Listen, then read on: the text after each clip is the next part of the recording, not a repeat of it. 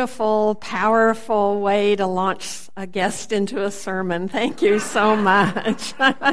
I think I could speak anything at this point and feel confident in it.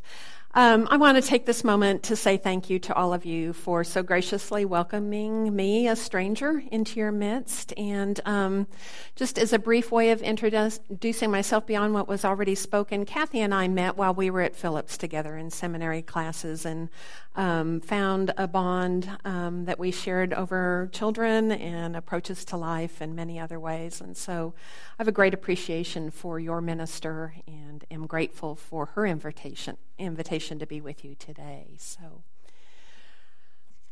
if you will, let us begin then um, with this piece of our service. There are many ways to approach the topic of common unity that I have brought here today.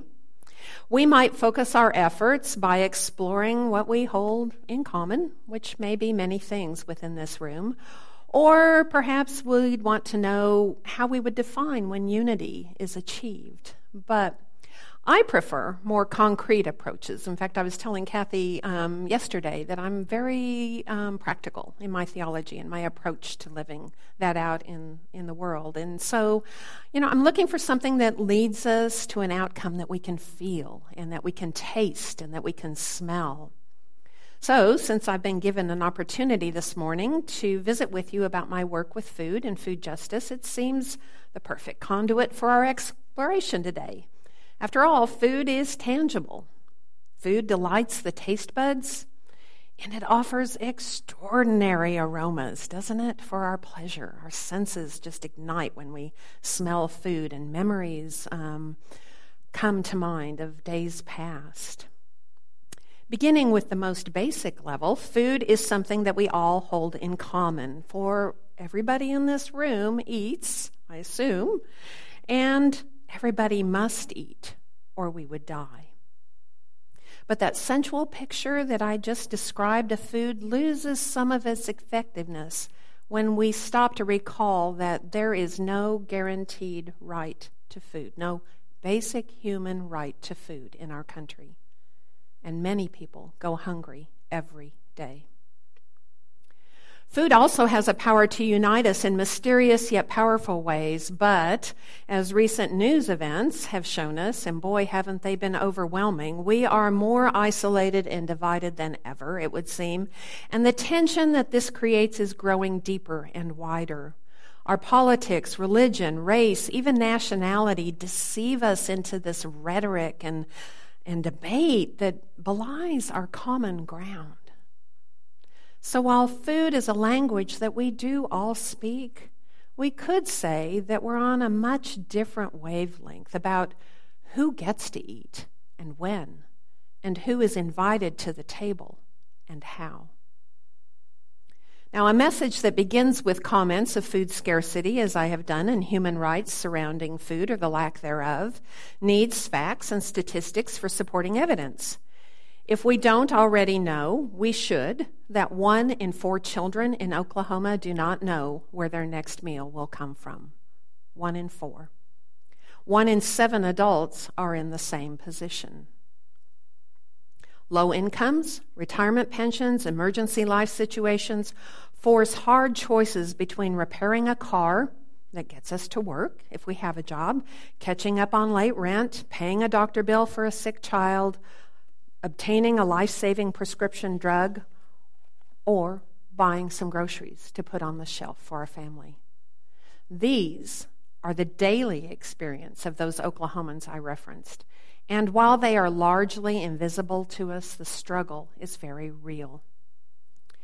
At a local elementary school here in Tulsa that serves marginalized children and their families, one counselor shared this story with me that brings the statistics home.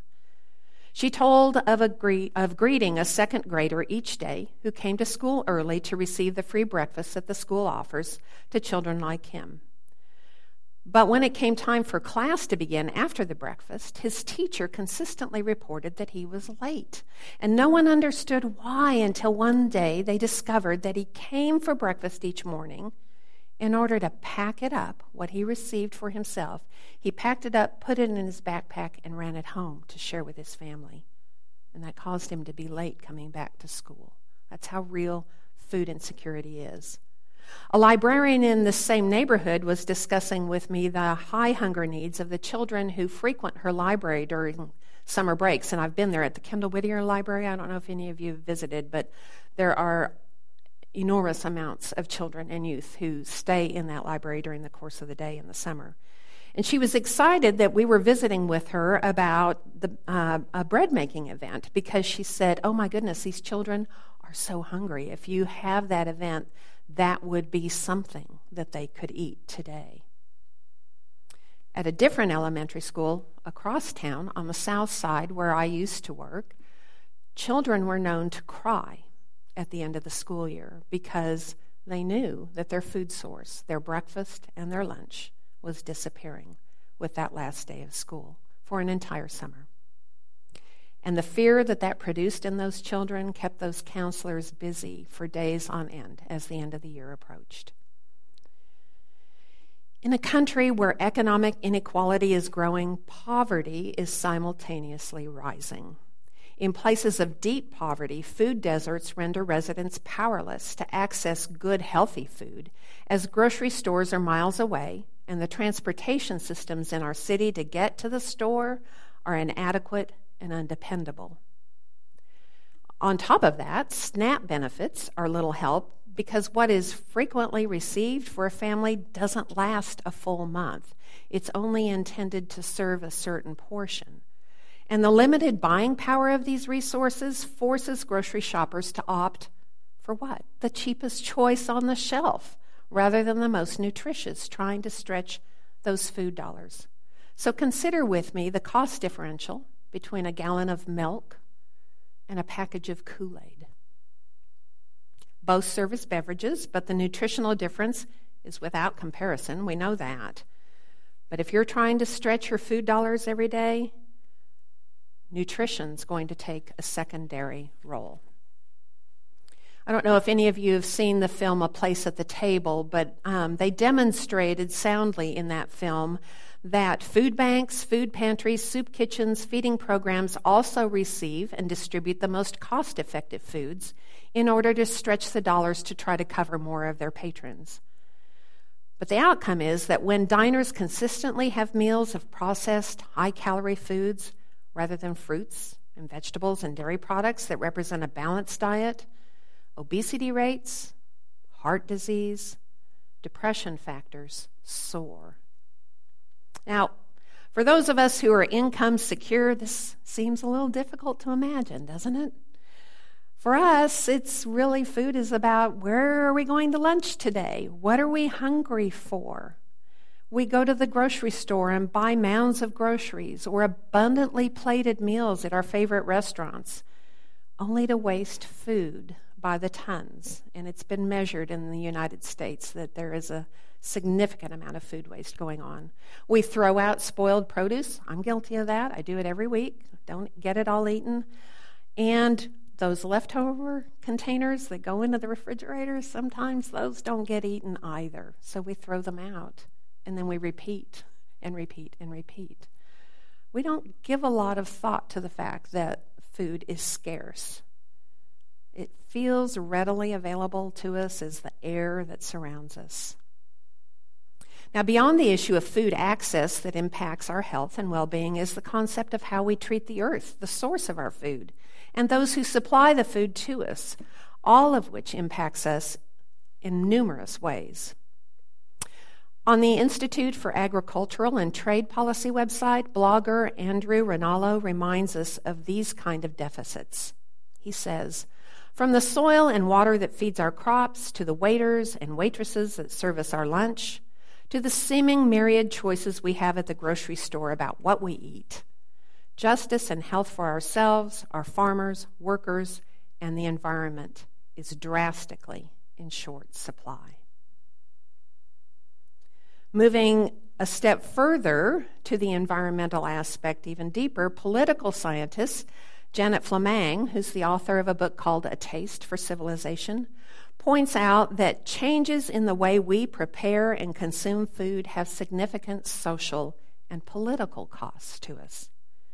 grazing and snacking instead of sitting down for leisurely meals, watching television during meal times instead of conversing, viewing food as fuel rather than sustenance, discarding family recipes and food ways, and ultimately denying that eating has social and political dimensions. Flammang's point is that we've lost the practices of sitting at a table with others and have consequently forgotten how to be community.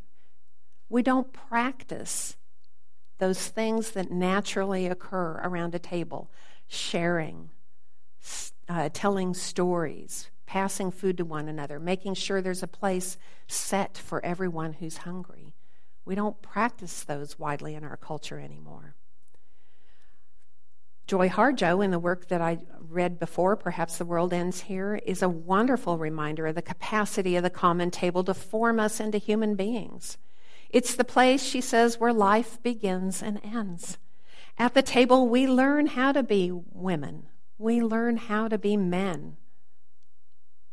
We experience the tensions of living in community. You remember the line about wars begin at the table? How many arguments can you think of that maybe started at a dinner table. But we come back and we're bound together by that experience of table.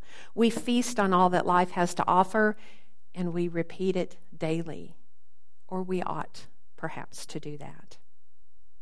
We are challenged by the words also of Wendell Berry in that community is something that we must do all the time. It's not something that we have. We, you know, in, in our worshiping communities or our faith communities or religious communities, we think of them as our community and something that we have. But if we didn't all invest and do the work of community, they would not exist.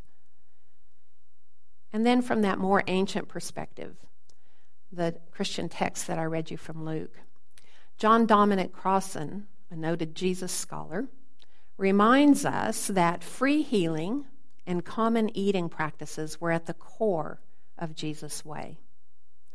Because the ancient banquet practices were a microcosm of all the barriers at large for the poor and oppressed in that society, Jesus chose to turn it upside down and practice and teach through parables such as the one that we read today the idea of open commensality.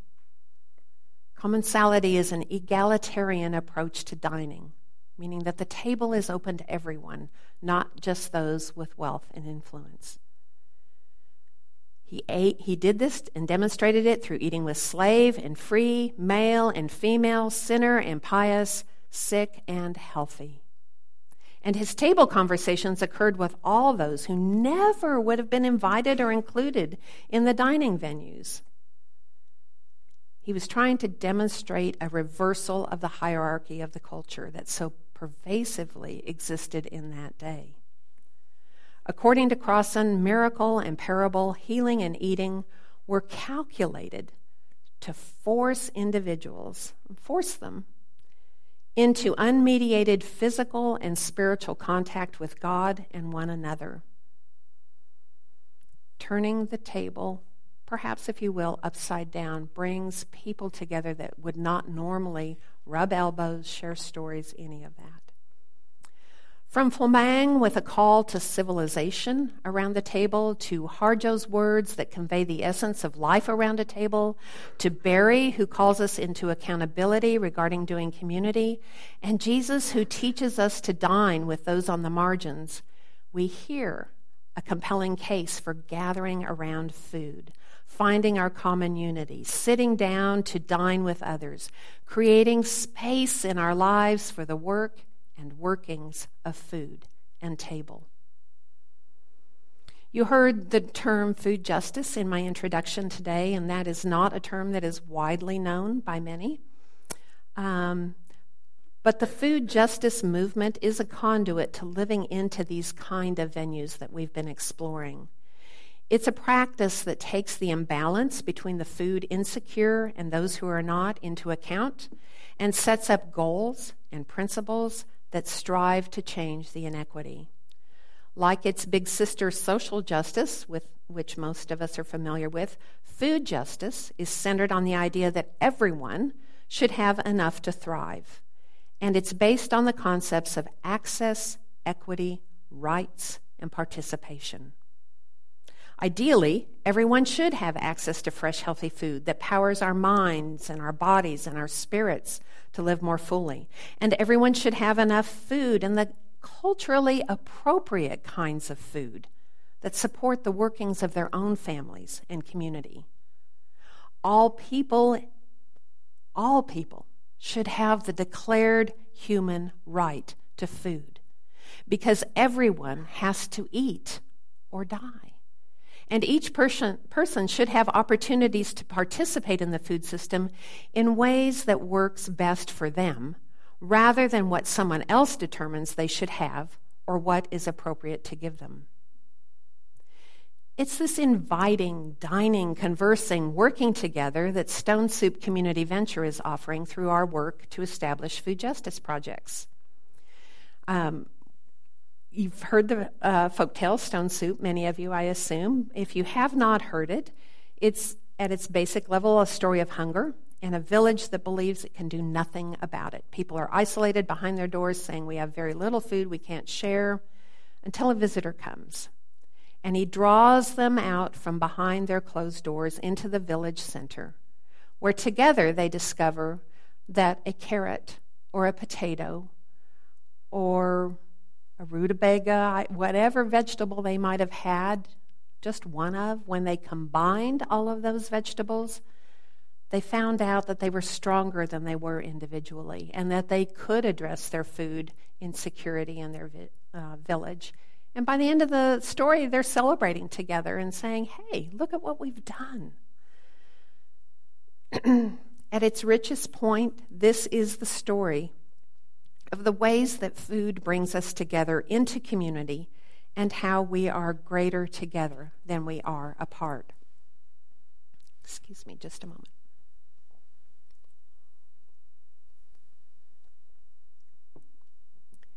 When we look at all the problems presented by food injustices, all of the ways that we have kept to ourselves, abandoned our relationships with the earth, the food we eat, and the people um, that gather around through community, we find that they can nurture us into healing if we give them a chance. So at Stone Soup, we look at the strengths of the community, just like the folktale does, and tries to find solutions by building on those strengths. Our most well known program is called Tulsa's Table, and I hope some of you have heard of us already. It's a pay what you can model of dining that provides access to fresh, healthy, whole food to anyone, regardless of how they can contribute or donate. The point is that everyone has something to offer. Whether you have cash or time or talent, they are of equal value to us at Tulsa's table. And like the Stone Soup story, when we offer our lunches to the community, we find that each person from the community has something to contribute that makes it all work. Some people donate at the suggested price, others do that and pay it forward, and others offer their time and volunteerism in exchange for a meal. All of these contributions help ensure that everyone has something nutritious and sustaining to eat if they need it. And because so many different walks of life come through our doors, Community is knit together in new ways as people engage in conversations around the large community tables that we set up, and they sit with a leisurely lunch, conversing, enjoying the experience of food with flowers on the table and tablecloths on the table and music filling the air. And in that, in that location, at that point in time, the fullness of humanity is experienced. It's a physical connection, a place that facilitates an experience of connectivity and beauty that leaves one knowing that food is indeed sustaining in many ways, physical and spiritual. And there are other ways that community is invited into this mix. Beyond those who come to volunteer in exchange for a meal, we invite civic groups and religious groups and um, social groups to come in as teams to help us make the cafe happen. Because we don't have a fixed location for ourselves, we're housed in a local church at 15th and Harvard.